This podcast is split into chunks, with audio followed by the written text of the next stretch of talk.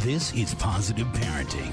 Parenting expertise and advice from best selling parenting author and national newspaper columnist, Mr. Dad, Armin Brott.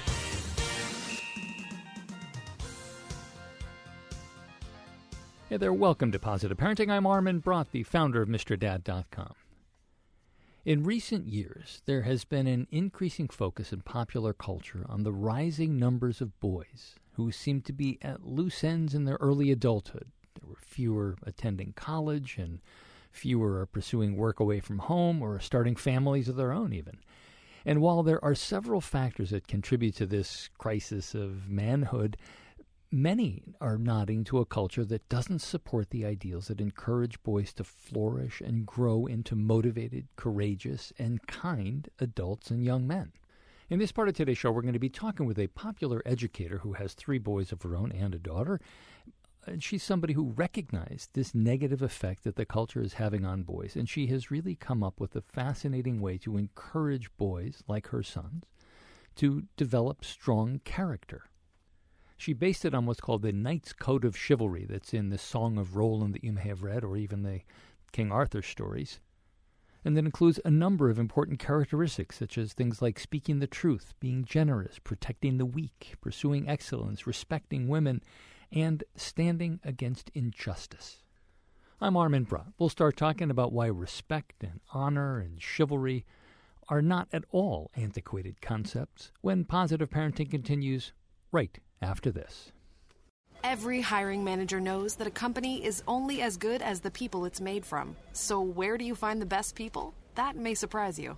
Meet the grads of life Young adults of unique determination and experience, an ideal fit for your company in an entry level position, internship, or even mentorship. They might not have every qualification you typically look for, but they're exactly who your company needs. This is talent worth knowing about. Go to gradsoflife.org to learn how to find, cultivate, and train this great pool of untapped talent. Brought to you by the Ad Council and gradsoflife.org.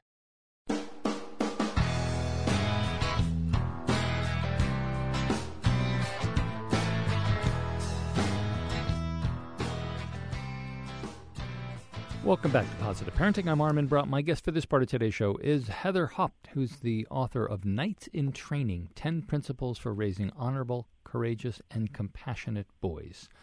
Heather, thanks for joining us. Thank you. I'm excited to be here with you. So let's start off with the, the concept of honorable, courageous, and compassionate boys. What, why is that so important these days in, in a an era where everybody is trying to make boys and girls out to be the same and all that. What, you you seem to be taking a very traditional tack, and I'm not saying that's a bad thing. I'm just wondering, right? Why why you feel that it's that that's necessary right now? Well, because we because we are not recognizing differences between boys and girls, we are we're not reaching the heart of our boys, and so boys are most. I mean, they're raised primarily by female caregivers, mothers, grandmothers, and they go to school where teachers are primarily female. And so we are operating from a certain mindset, and we, we want things for, for our kids, for all of our kids. We want them to have empathy. We want them to be able to feel compassion towards others. But what we fail to recognize is that there are differences in how we motivate boys versus how we motivate girls. And so in some ways, I feel like we've we sort of shut down boys because we, we sort of look at their boundless energy and we go, can't you just calm down? And we look at their penchant to turn that stick into a sword and their desire to battle, and, and we feel like there's something wrong there and that we need to need to shut that part of them off in order to develop empathy and develop compassion. And so I make the case in my book that we actually need to respect and honor the way they're wired and utilize that to reach their heart and bring about these changes and help them to develop empathy. And so these things are possible, but we need to sort of change up our approach when it comes to our boys. Yeah, I mean, I, I, I agree with you. I think that there there's a certain sense that boys are flawed just by being boys, and that girls are the right way to be. Uh, and I think a lot of boys get that, and they, they get that in a lot of different ways. There's a lot of media messages. There's certainly, you know, you, you look at the statistics about the number of boys who are, or the percentage of kids who are on Ritalin and other behavior enhancing drugs or behavior modifying drugs for, for ADD and things like that, and it's way over to boys and kids who are expelled from school and all sorts of things. And that there's a very strong message there that uh, that boys are getting that there's something wrong with them. Right, and yet as parents, we love our sons and we want them to succeed in life and so and that's where we just we need to reach out, figure out what motivates them, honor their desire to move, their desire to be strong, and and really go at it from that perspective and give them a vision for what their lives could look like and how they can really um, be world changers.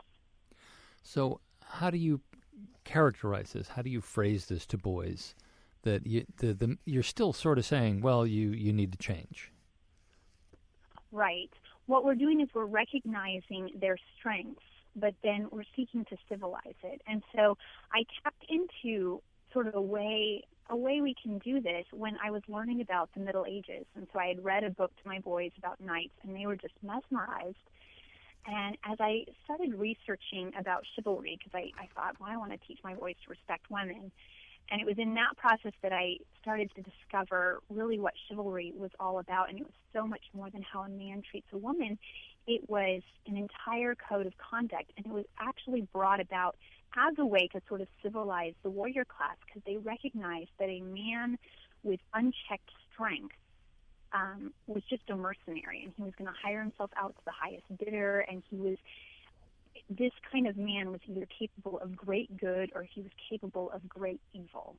And so what they needed is is training and sort of a direction, a place to go, a vision for what they could accomplish with their life and with their strength.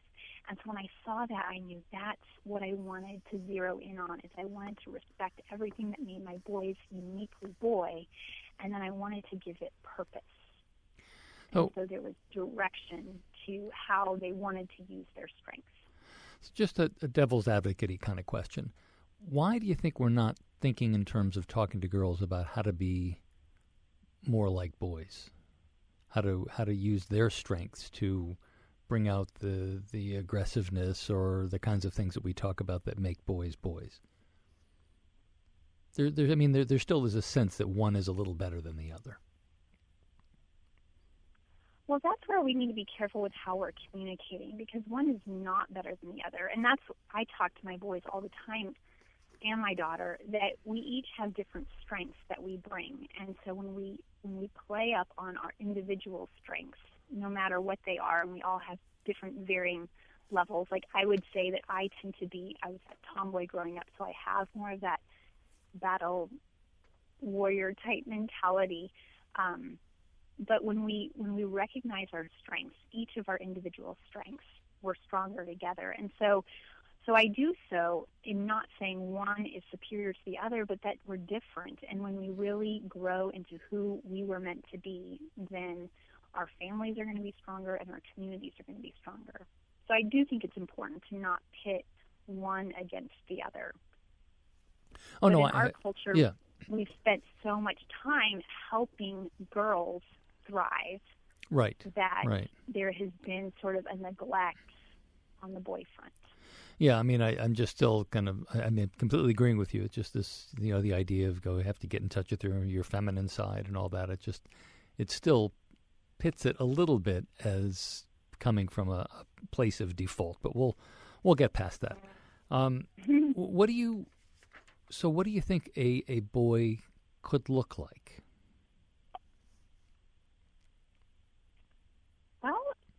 What do you mean by that? Well, you know, you're talking about to to respect the way that boys naturally are, and but to to expand to bring in other things. Um, so you're saying. Well, I mean, you're you're talking about the to, you know to be to be the knight and to to go chivalry and, and incorporate that into your life. How does that how does that look? Oh, okay, yes. Um, well, what we do and what I write about in my book is captivating a boy's imagination. So boys everywhere love the realm of knights. And so utilizing that to say, okay, this, we are going to engage in knight training and we are giving you the challenge to live according to the knight's code of chivalry. And, um, and so we do so by, I, I laid it out. So I, when I discovered, um, that chivalry was so much more than how a man treats a woman and that it was an entire code of conduct, I printed off a knight's code of chivalry and I issued my boys the challenge and I said, okay, we're going to engage in knight training you are going to learn to to live up to each of these aspects, to love God with your heart, soul, mind, and strength. You're going to learn the importance of obeying those in proper authority. Um, you have opportunities each and every day to stand against injustice and evil, and it's important that you defend the weak and protect them. And so we started going through each aspect of the code and looking for it in the stories we were reading, and then looking at our everyday life, going, how can you live this out now? And so it gave them a sense of excitement that they were on an adventure right now. And so they were on the lookout. How can I help? You know, where is, so all of a sudden that kid that was lonely at the park wasn't just an invisible person. It was, oh, that's someone that needs my help. And I have the opportunity to be the hero to that boy right now or that girl and go over and talk to them. And so it just sort of changed the way that they viewed going about their everyday life. Hmm, that's really interesting. And they they took to that, it sounds like. They did. They did because we, we started with stories. And so I think there's something inside of every boy that they want to be the hero. And so when I told them that I not only thought they could be the hero, to the people around them, that, but that I expect them to, and I'm here to help them do that, they really latched onto that idea. If you're just joining us, I'm Armin Brott, and I'm speaking with Heather Haupt, who's the author of Knights in Training 10 Principles for Raising Honorable, Courageous, and Compassionate Boys. We're going to take a quick break here, and when we come back, we're going to get right back into it with Heather Haupt, talk about a lot more of what's going on with the Chivalry Challenge, what Knights in training is all about, and a lot of the issues and the kinds of things that we're specifically going to be asking boys to be doing that's going to turn them into the the courageous, honorable, uh, compassionate young men that we want them to be. You're listening to Positive Parenting.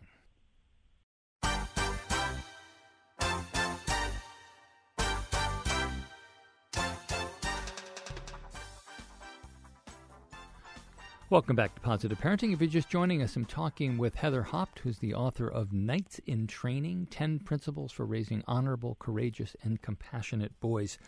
Let's talk a little bit about some of the, the items in the code you're talking about. Stand against injustice. You, you mentioned something about going over to help a or to comfort or to be involved with a, lonely child at a park. What, what other kinds of, of things are you talking about there? Um, well, let's see. So it, it encompasses those, and those are the, really the two quintessential aspects that we always think about with knights, which is standing against injustice and then stepping in and protecting others. But other ones that are included included um, include uh, respecting the honor of women. So that is sort of what we think about when we think of chivalry. And so talking to our boys about how really we need to learn to recognize sameness before differences, that we're, we're human beings, that we're people, and people are deserving of respect. Um, not because of who they are, how similar they are to you, or what they contribute to society, but simply because they're people. And so we really work, especially in these early years, to give our boys a strong foundation in how to relate to the girls and the women in their life, knowing that that's going to really lay a foundation for later years, we talk about not giving wanton offense and how there are plenty of fights out there and you don't need to go around picking one. And so we, we have an opportunity to talk to our kids about what is bullying mm-hmm. and how can we keep an eye out towards others and yes we can we can tease but if it's not funny and if someone's reacting that's a sign that you need to back off and not not push that that's hurtful to someone. And so we, a true knight, is not someone who goes around looking to pick a fight. Um, and then, I mean, related to that, we're going to be talking about table manners, and it's just really fascinating when you look back at the Middle Ages and you see all of the crazy rules they had of etiquette. And they had those, and we talked to our boys about they had those in order to preserve peace. And so that there wouldn't be brawls erupting at these meals. And so we talked to our kids about how you need to learn to read the situation that you're in and how you behave when you're eating with your buddies around the campfire is going to be different than if you're in a fancy restaurant or if you're eating with important people. And so what we're doing is we're talking to our kids about reading situations um, so that we don't give unnecessary offense. And in the process, we're equipping our kids for life because as they move out into adulthood, they're going to need to sort of read the situation and go, hey, can yeah. I, yeah. what can I do here? How can I function in, um, in a way here that wins people over, that makes friends instead of making enemies? Now, how do you have discussions with boys who are growing up in a culture where I think generally emotions are not something that, that boys are encouraged to look at, either their own or other people's. We, we tend to kind of think that uh, anger is pretty much the only emotion that, that males have. And, you know, the whole big boys don't cry, and you're supposed to be tough, you're supposed to be stoic. But compassion is an important part of, I think, any, any adult male will tell you. you know, compassion is an important part of, of masculinity. How do we get that across to our boys? Um, well, that's where I love this idea of the night train because we embrace um, sort of a this battle mindset and we find language that reaches them. So yeah, when I talk to my boys about, hey, look at you know that hurt so and so's feelings, all of a sudden they're going, well, feelings that's sort of girly, and um, even though I've worked hard to never convey that in my home, they they just sort of pick it up from the culture around us. But yet, if I go to them with the same thing, I'm like, son, you need to be aware of your surroundings. And so we talk a lot about situational awareness in our homes with our boys and being on the lookout for who is in need and what, what's going on sort of behind the scenes, not just what someone's saying. And so we talk to our sons about, you know, a knight does not just wait for someone to come and say, Hey, I need help, I'm hurting here. A knight is on the lookout for where they can step in and make a difference.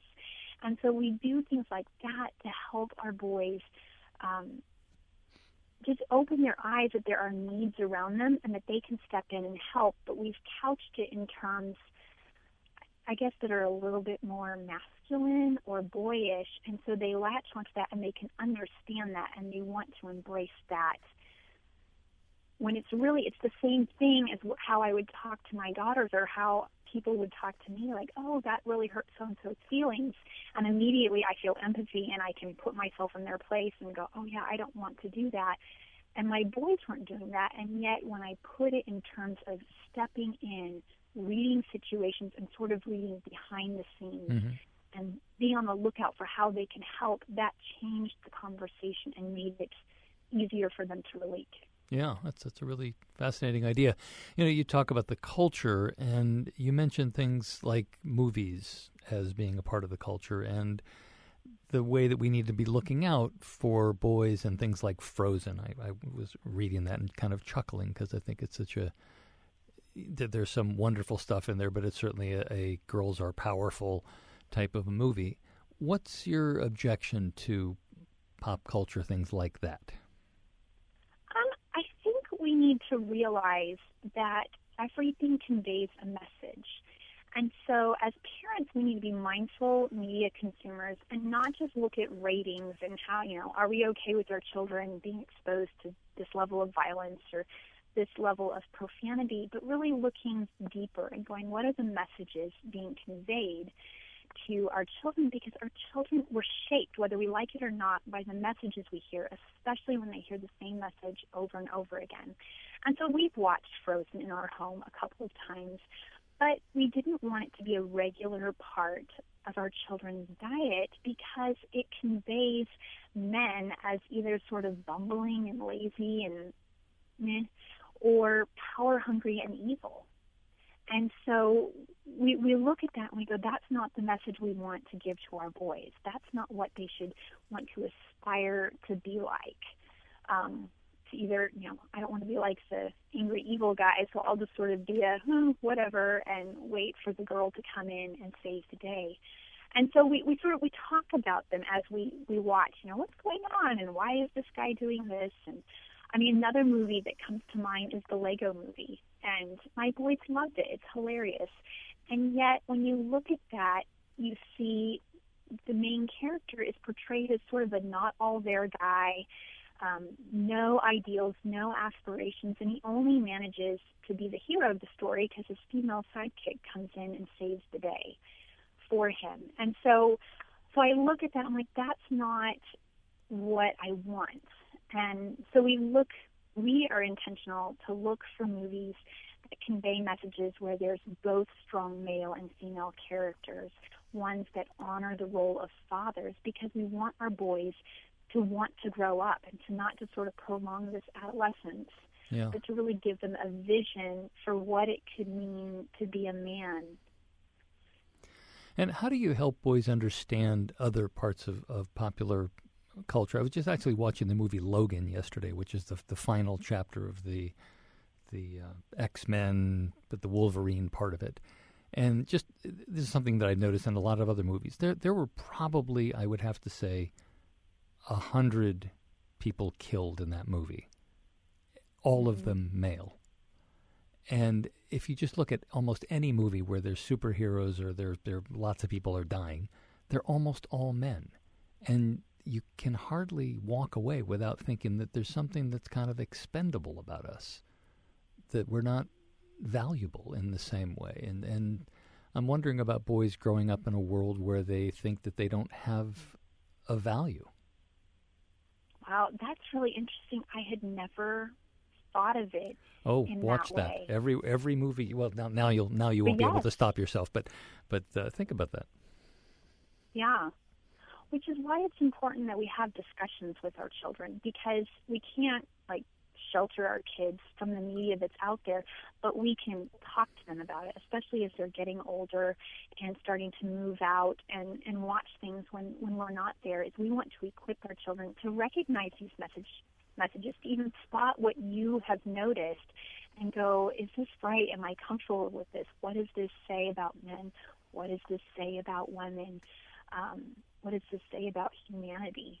And to really be thinking these things through instead of just sort of mindlessly consuming.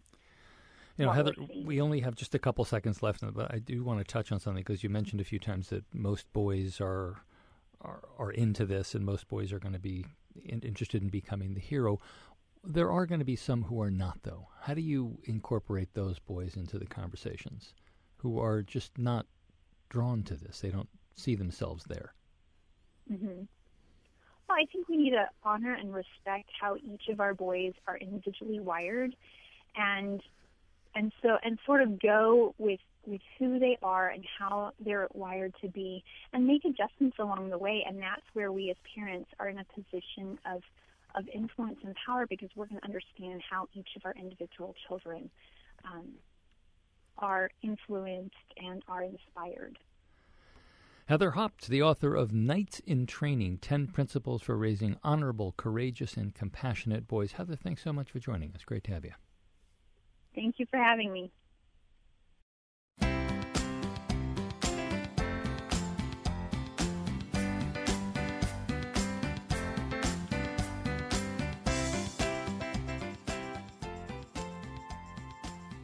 Welcome back to Positive Parenting. I'm Armin Brott, and it's time for a Parents at Play segment.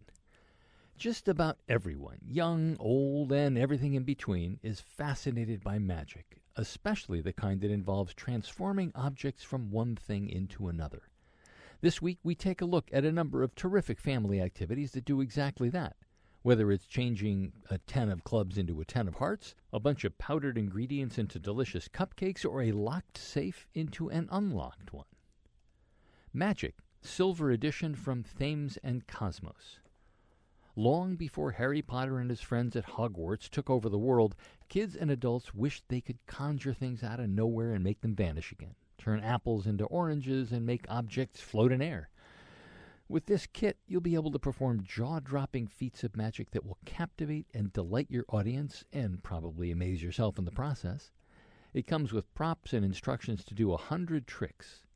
Knots in one rope jump to another, a wand levitates, coins pass through objects and disappear, a small pile of sugar turns into a sugar cube, and a lot more. The kit comes with a nicely illustrated 72 page instruction manual, but there are also 26 online video tutorials so your budding Houdini can see the tricks actually being performed. If you like the silver edition, there are several larger sets for 150 and 200 tricks, for example.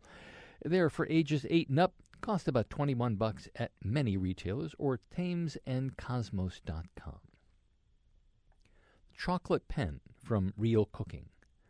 Now you and your little bakers can get your inner chocolatier on and create some very professional looking, not to mention tasty, treats. The kit comes with four preloaded pouches, each one with a different flavor and color. Melt the chocolate by dropping the pouches into hot water. Then put the pouch into your pen handle, batteries required but not included, and you're ready to go. Write words or letters to customize cakes and cookies, draw shapes, or use the included molds to make guitars, hearts, rainbows, and more. Since each pouch has its own writing tip, switching colors is a breeze. The chocolate hardens fairly quickly at room temperature, even faster if you put it in the freezer. And cleanup is really, really easy. It's for ages 6 and up, costs about 25 bucks at realcookingkids.com. The ultimate baking starter set from Real Cooking. This well designed, kid friendly kit comes with real kitchen tools that make cooking fun and a lot less messy. It includes two non spill bowls, measuring cups, a whisk, a pastry bag with tip, spatula, 16 silicone cupcake liners, a one touch egg cracker that eliminates the need to fish around in the yolk to remove pieces of shell, and most of the ingredients to make eight magical tuxedo cupcakes and eight sprinkle surprise cupcakes. Of course, you'll have to provide the eggs, butter, and milk, but you wouldn't want those things to come in a box anyway, right? It's for ages six and up, but only with adult supervision because you'll need to use a real oven to bake those treats. Costs about $45 at retailers everywhere, or more information is at realcookingkids.com. The electronic safe breaker from Yulu. When this battery operated safe closes, the combination is set to a random number. Players pick a card and turn the combination lock to the number on the card. They then use the fingerprint scanner to test the number. If it's correct, the safe opens and releases some coins. If it's not, the player uses the spy stethoscope to get a private audio hint. A high beep means the actual combination is higher than the card played. A low beep means it's lower. Be the first to open the safe, and you get the coins. The most coins wins, of course, but beware of the alarm coin, which means you'll have to put all of your treasure back into the safe. The game combines equal parts deductive reasoning and luck and will be fun for two to four players ages six and up. You can find out more at yulutoys.com. You'll find reviews of many, many, many more toys and games that you can do with your family at our website, parentsatplay.com. You can also drop us a line if you have a suggestion. We'll be back next week with another brand new Positive Parenting show, but don't go quite yet because, as you know, there's a lot more of this Positive Parenting show coming right up. More with Mr. Dad, Armin Brott, after this from the MrDad.com radio network.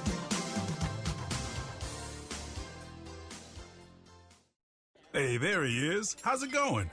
I'm having a stroke. Are you going to shake my hand or what? I'm having a stroke. Wow, you're not even moving your arm. I'm having a stroke. Are you okay? I'm having a stroke. Your face looks weird too. I'm having a stroke.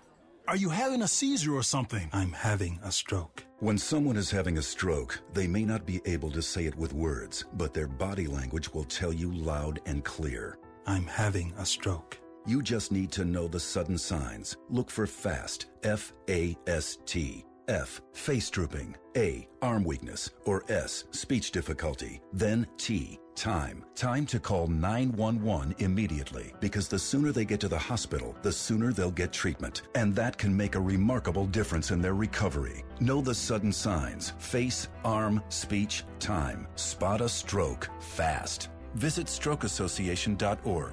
Brought to you by the American Stroke Association and the Ad Council.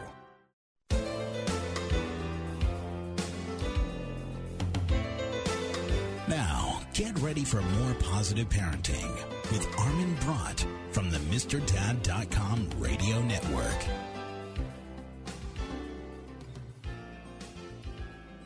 Hey there, welcome to the second part of today's Positive Parenting Show. I'm Armin Brott, the founder of MrDad.com. Suppose a bright 10th grader comes home with this report card A plus, A, A, A, D. In other words, 80% of her grades are excellent and 20% are not. As a parent, which grade did you zero in on? And which of these grades do you think will occupy more of the dinner table conversation that night? In theory, that D should command only 20% of the conversation, right? But things are different in practice. We've all heard the expression play to your strengths, but how many of us really do this in any systematic way? Instead, we tend to focus on our weaknesses. And as parents, well, we do the same thing. Go ahead, blame it on evolution, but when it comes to our kids, we often have what's called strength blindness or negative bias. In certain circumstances, negative bias or strength blindness actually helps us. We focus on the things that need to be improved and we get better that way. But when it comes to parenting, and particularly over the long haul, it's not the best way to help our kids build resilience, optimism, and achievement. The solution? we need to be focusing on their strengths rather than their weaknesses. And the results are pretty amazing. We'll start talking about how to throw the strength switch in your relationship with your kids and your own life right after this. You're not wired to have a response to this sound. You're neutral to it, and you can hear it repeatedly without feeling anything. But when we introduce a new stimulus, save the food, we've achieved pulling a natural or inborn response from you. Save the food, because 40% of all food in the US never gets eaten. Save the food. Cook it, store it, share it. Just don't waste it. For tips and recipes, visit savethefood.com. Brought to you by NRDC and the Ad Council.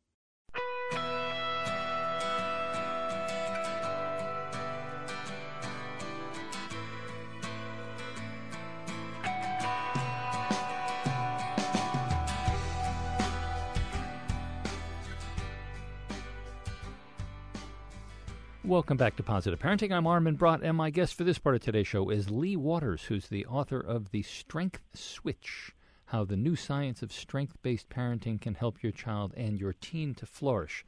Lea, thanks for joining us. Thank you for having me, Armin.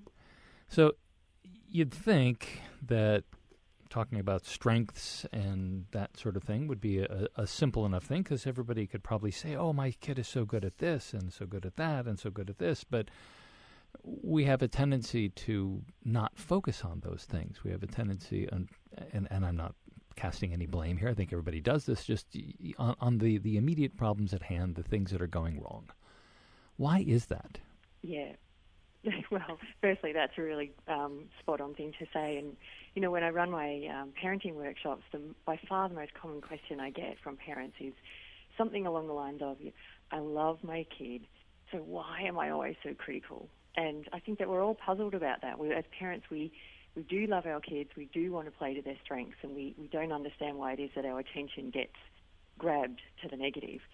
And um, I always answer with two words old wiring. You know, from a very early on in our evolution, our brains were wired to notice negative things more than positive things. And that's because it gave us a survival advantage. If our, if our brains were quickly picking up on what's happening in the environment, what's not quite right, what's the problem, what's the threat, what's missing here, what needs to be fixed. This was our brain's way of quickly alerting us to a potential danger in the environment and ensuring that we survived.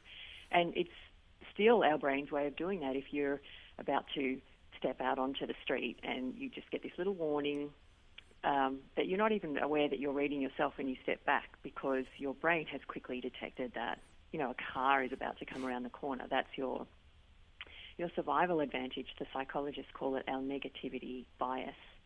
And while you can see that that's that's actually a very helpful feature of the brain to ensure that we do survive and we stay out of harm's way, we can also understand that it's not a particularly helpful feature when it comes to having a positive parent-child relationship because uh, as a parent, irrespective of how much we love our children, irrespective of how upbeat our personality is, we have this negativity bias. Our our brains are constantly scanning our environment and therefore our children for, you know, where's the problem, where's the error, what can go wrong, where's the threat, what needs to be fixed.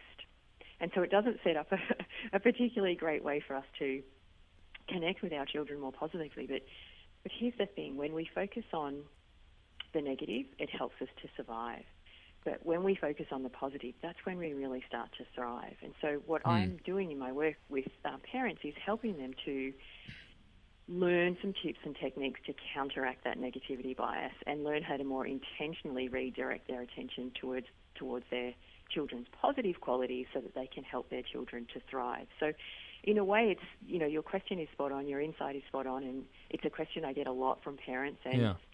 it is kind of just the way that our brain is built, but we can our brains are pattern detecting organs, so we can change the way we think. Right. And well, therefore change the dynamic let me, with our let me children. Get to a specific example. You talk about this in the book, um, and, and, I'm sure everybody has dealt with one of these, or pretty much everybody has dealt with one of these kinds of things, where you talk about somebody comes home with a report card that has four A's and a D. So you'd think, okay, mm-hmm. four A's and a D, then you know, if you divide that, the, the D would be 20% of the of the grades. But I think a lot of people, I don't know, I, am I'm kind of back and forth on this. I think a lot of people would say that's fantastic. The four A's is amazing. That's wonderful. Uh, you know, what can we do to help you with math? Or some people would just do, and I, I think unfortunately I may fall into this camp sometimes, is is to say, well, my assumption is you're going to get A's anyway, so let's not talk about that. Let's talk about the one where you need the help, which can be mm. perceived badly. Um, how do you learn to focus on, or how do you turn the the four A's into something that can help with the D? Because I think you know, as it, it's a loving gesture to want to talk about the D, assuming you're not going to be you know criticizing harshly, but to say, look, you know, where what happened here? What can we what can we do? Do we need to do tutoring? Do we need something else? Is it too hard? Is it mm. you know, do you need glasses? You know, whatever whatever it is that could be causing the issue. Yeah. And that, that's a really nice scenario. And it's a great question to ask because I'm not saying that we should ignore the D. It's not. It's it's really just a matter of the proportion of your attention. You know, what proportion of your attention goes to the D, which is 20% of the report card. What proportion of your attention goes to the good grades, which is 80%. And it's not about ignoring the D, but it's about approaching the D from a strength-based perspective. It's about approaching the D more constructively. And so um, you know, whilst it's nice for you to assume that your kids are going to get A's and, and say, well, that's, you know, great work, well done, that's what I expected of you. It's great for parents to have high aspirations for your children. What I'm suggesting is, where do you do the analysis?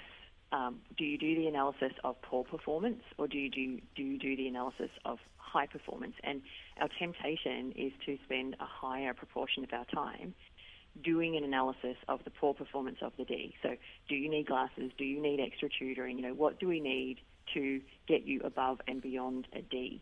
Um, and what I'm saying is, yes, we need to do that, but be be mindful of the proportion that we spend on that, because probably a more helpful way to go is to spend at least an equal, if not more, amount of proportion analysing what did get you those A's, rather than just the assumption of that's great, that's what I expected, well done to actually sit down and say, well, what was it that allowed you to get that A? What was it about your study practices? What was it about your passion for the subject? What was it about the way in which you prepared? What was it about the teacher? Because if we can break down the elements of success, if we can break down the elements of what was allowing the student to get an A, then we can transfer some of those elements over to the poorer performing subject. Because here's the thing when we only work on weaknesses, uh, the best we can hope to do is sort of eradicate that weakness. But the absence of a weakness is not the same as the presence of a strength. Right. And so if right. we're only focusing on how do we overcome a D, that's a very different question to how do we get an A. Right. Does that distinction make sense to you? Oh, it makes perfectly good sense. And I, am wondering mm. if you can help me with something because this comes up every once in a while. and I've talked about it on the show before, but it, it, an incident that happened with my, my middle daughter – that caused, I mean, years, literally years, probably more than a decade of friction between the two of us because of a misinterpretation of something that I said. She was a, a still is a wonderfully talented actress, and in middle school was just did this knockout performance, and just everybody was raving about this thing. And right afterwards, there was this kind of a cast party, and I I said, Talia, that was just un- the most unbelievable thing. We really need to get you some voice lessons, which I Right. meant.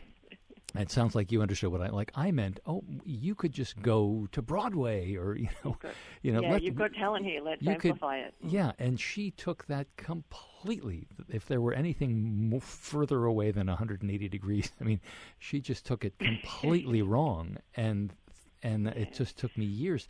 And and I was trying to, I, I think, do what you're talking about, like build on the strength. You know, what can we do to to make these your singing and your acting even better than it already is? And I- I'm not even sure exactly where I'm going with this, right?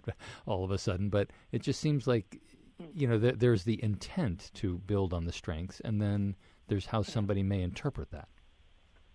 Yeah, and look, and that comes back to what I was speaking about before, and our brain's negativity bias. And, and unfortunately, in that particular circumstance, your daughter interpreted your comment from her negativity bias. So she interpreted that as this is a flaw or a weakness that my dad's trying to fix, whereas you were saying you've got talent, let's amplify it. Um, and I guess, I mean, all of these things that it's really unfortunate that it created so much friction for such a long time, but all of these things come down to the basic the basics of communication with your children. And one of I think one of the gifts of taking a strength based approach is that um, the pattern over time with your children is that they understand that you will you you are always first and foremost coming from a position of strength before trying to fix weakness. And so over time your children learn that and they understand that you you first and foremost see their positive qualities. So they're less likely to interpret um, that kind of scenario as a criticism and more likely to see that he's coming from a basis of strength. And this is about amplifying. This Mhm. is about helping to take me to the next level because he thinks I'm good enough for Broadway. Exactly. Yeah. Talking with Lea Waters, who is the author of The Strength Switch How the New Science of Strength Based Parenting Can Help Your Child and Your Teen to Flourish. We're going to take a quick break, and when we come back, we're going to keep talking to Lea. I want to get into some of the specifics of how exactly we're going to be able to do this and make the transition in our own heads and uh, start focusing on the positive instead of the negative. I'm Armin Brott. You're listening to Positive Parenting. It only takes a minute to find out if you may have prediabetes, and you can do it at doihaveprediabetes.org. But you're probably not going to, are you? Kids, work, listening to the radio. You're busy, which is great because busy people can't get prediabetes. Oh my, I read that wrong. they can. Should have worn my glasses. So visit doihaveprediabetes.org and take a short test because prediabetes can be reversed. Brought to you by the Ad Council and its pre diabetes awareness partners. This is Mario Andretti. You know me as a race car driver, but I'm also a Meals on Wheels volunteer. I've raced against the sport's biggest personalities, but I've never met more vibrant, amazing people than the seniors served by Meals on Wheels. You can make a difference by dropping off a hot meal and saying a quick hello. So, America, let's do lunch. Volunteer your lunch break at americaletsdolunch.org. This message brought to you by Meals on Wheels America. Welcome back to Positive Council. Parenting. If it's just joining us, talking with Lea Waters, who's joining us from Australia, and she's the author of The Strength Switch How the New Science of Strength Based Parenting Can Help Your Child and Your Teen to Flourish. So let's Lea, get into some of the specifics here. If, if you are a parent, like probably most of us, who has been not 100% good about focusing on the strengths, how can you start to change your own mindset to take a deep breath before you say something negative or before you focus on fixing a problem and steer that towards something else. Because it's it's uh, you know there is, as you said, old wiring. There's this instinct that's going to kick in and, and make us not you know just sort of fall back into what we've always done. Yeah, it's true. I mean, we are we're definitely um, kind of working against our brains in, in that way, and not it's not just our brains. So we're working against the old wiring of our brains. We're also kind of working against pretty much the way we were raised. I mean, I think that most of us were raised by a generation of people who just by default assumed that the processes of development and improvement were about fixing weakness. They were about correcting what is wrong with us. I mean, you, you tell me, um, and what comes into your mind? What's the first thing that comes into your mind when I use the expression areas for improvement? Areas for improvement. yeah. Oh, that would be just a, a, lifetime on the couch somewhere. Uh, because we don't think of improvement as we, we automatically think that improvement is about correcting weakness. And yes. I think um, that was the gen- that was the generation. That was the that was the way that we were raised. That was the belief that our parents had that they had this kind of default thinking that development and improvement were about fixing weakness and correcting what was wrong with us. And sure, doing it in a loving way because our role as a parent is to well, first and foremost, to love our children unconditionally, but then to raise our children, you know, to develop and improve them so that we do our job as parents. We we bring them into um, their, their adult life as kind of happy, robust, productive people. And so what I'm trying to do with this strength-based approach is just is get, and you use the word mindset, and that's a really good word, is to get today's parents to start to think about and just to question that deeply held assumption that improvement is about correcting what is wrong with us and flipping the switch to also expand that idea that improvement can also be building up what is right with us. We can always improve what is right with us, and when we do, that's when we thrive. And so, one of the, I think there's kind of two broad approaches to your question, and one is that mindset shift. Is really just stopping and thinking, okay, what is my definition or was my understanding of these processes of development and improvement? Because they're essentially the two processes that I'm cultivating in my children to take them from a newborn to an adult that I deliver into the world. And if I have this implicit, unquestioned assumption that development and improvement is about fixing what's wrong with my kid. And we do that lovingly. I mean, we we kind of want to patch patch up the holes, smooth out the rough spots, shore up the weaknesses because we don't want our children's weaknesses to end up limiting them. Uh, but I think what positive psychology has done is kind of flip that on its head and said, okay, well, that's one way of going. We can kind of fix the weaknesses and and therefore prevent those weaknesses from limiting our kids.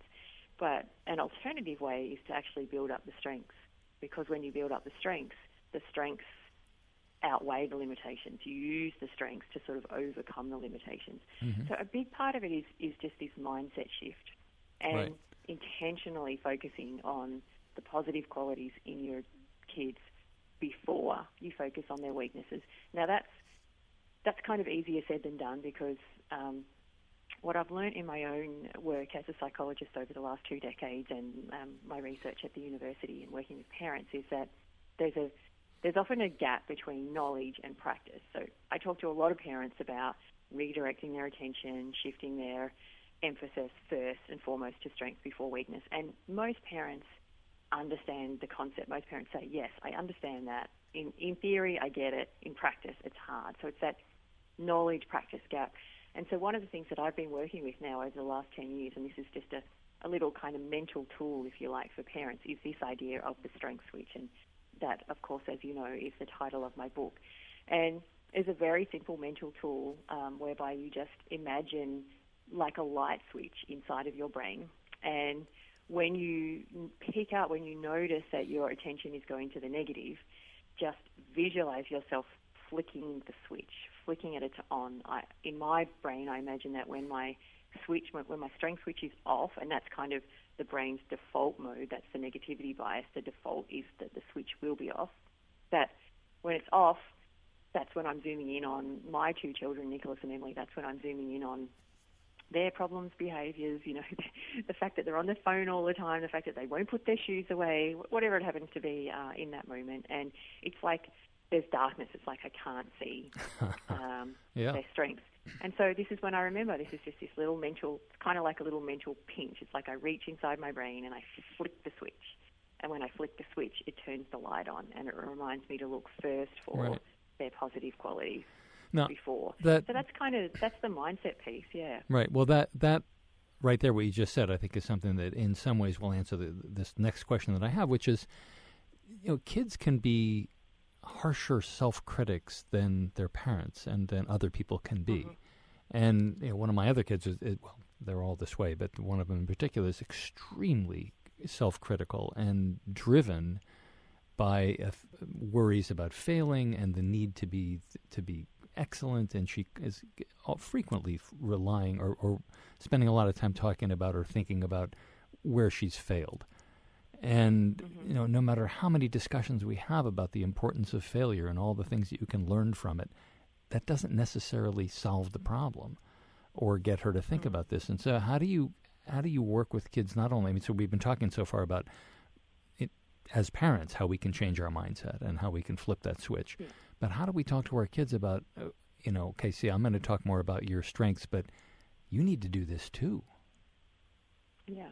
Yeah, that's a really lovely question. And I mean, the Strength Switch is a tool for children as well. And I do a lot of work with children, and um, I have a you know a very nice graphic that I use when I go out to schools of a light switch and what happens when you flick the switch on, and what happens when you you um, and what happens when it's off. So that might be um, a good tool for you to use with Casey. I think.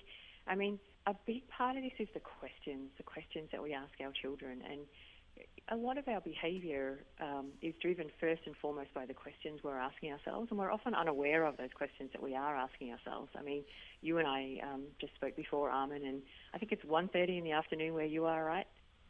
Pretty close.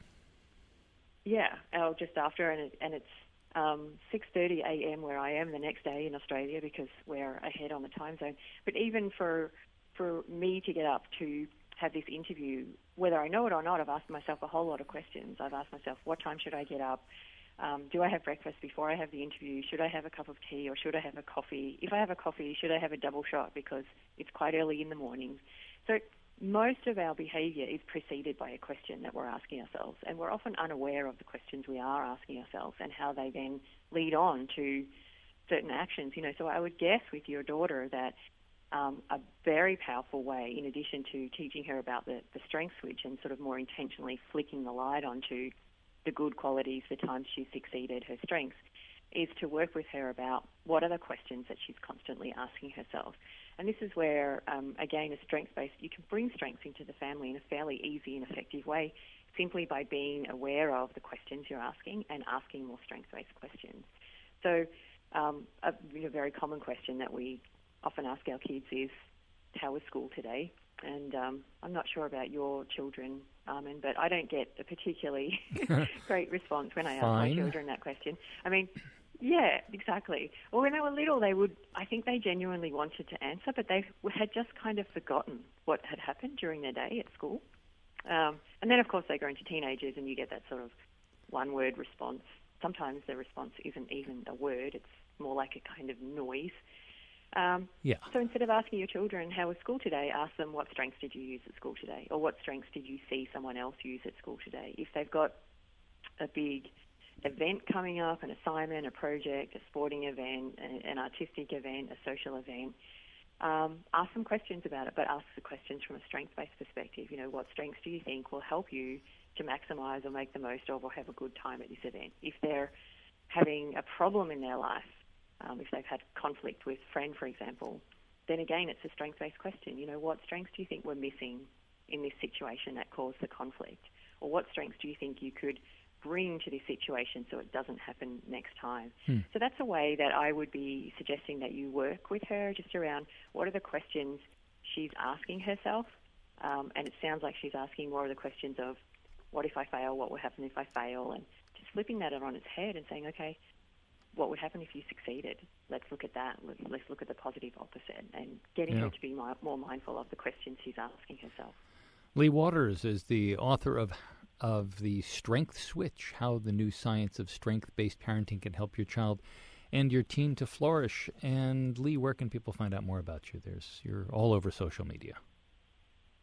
I am all over social media. Thank you for um, directing people my way. So it's at Prof Lea Waters, and just um, to let your listeners know, Lea is spelled L E A. So it's at Prof Lea Waters, L E A W A T E R S, and they can learn more specifically about the Strength Switch at www.strengthswitch.com. Excellent. Lea, thanks so much. Thank you for your time. I've really enjoyed it. Thanks for listening to Positive Parenting. You can get more information on today's show and what we're working on in the weeks ahead at MrDad.com. While you're there, visit the MrDad.com gift shop with everything you need to help you become the dad or mom you want to be. Positive Parenting is a production of the MrDad.com radio network. Now, go be a great parent.